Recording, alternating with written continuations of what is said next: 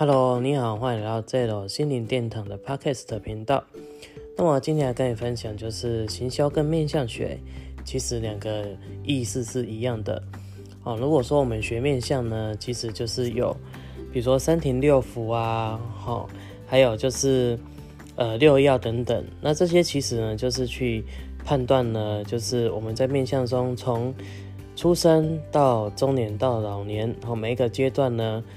所对应的从面向所对应的状态或者是运势怎么样，哦，会不一样。那哪里出问题呢？哦，是先去做预测，然后到时候预防这样子。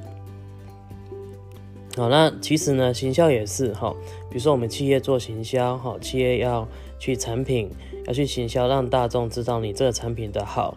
好，那当然在做行销的话，也有每个环节，从你的架站。哦，就是如果做网络就加站，如果是实体就开店嘛。哦，开店的摆设，到产品的摆设，到产品的文案的解释，好，哦，然后到你销售的价格，跟你销售的优惠，还有你的活动等等，这些每个环节其实都会有一些不一样，都是有相关的。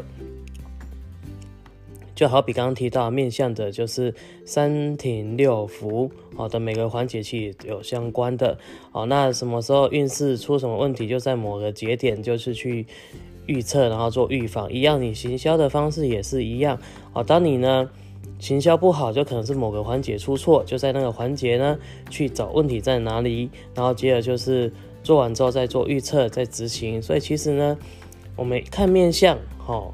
它的处理就是在运势上的好坏预测做处理，做行销就是我们要把产品卖出去，哦，所以在这个产品卖出去的过程中呢，好的好跟坏的做处理。好，以上是有关就是简单的分享，就是其实从面向哦，或者是做行销，其实呢两者的观念的概念是一样的。哦，所以我所要表达是概念这两个字，所以你只要懂概念，其实就可以相通。哦，如果说你今天喜欢这个观念的话呢，哦，那你也可以把我的这楼心灵殿堂这个 podcast 的频道分享给你的亲朋好友，让他们也可以一起来学习哦。好，我是这楼心灵殿堂的 Jason， 那今天就分享到这边，拜拜。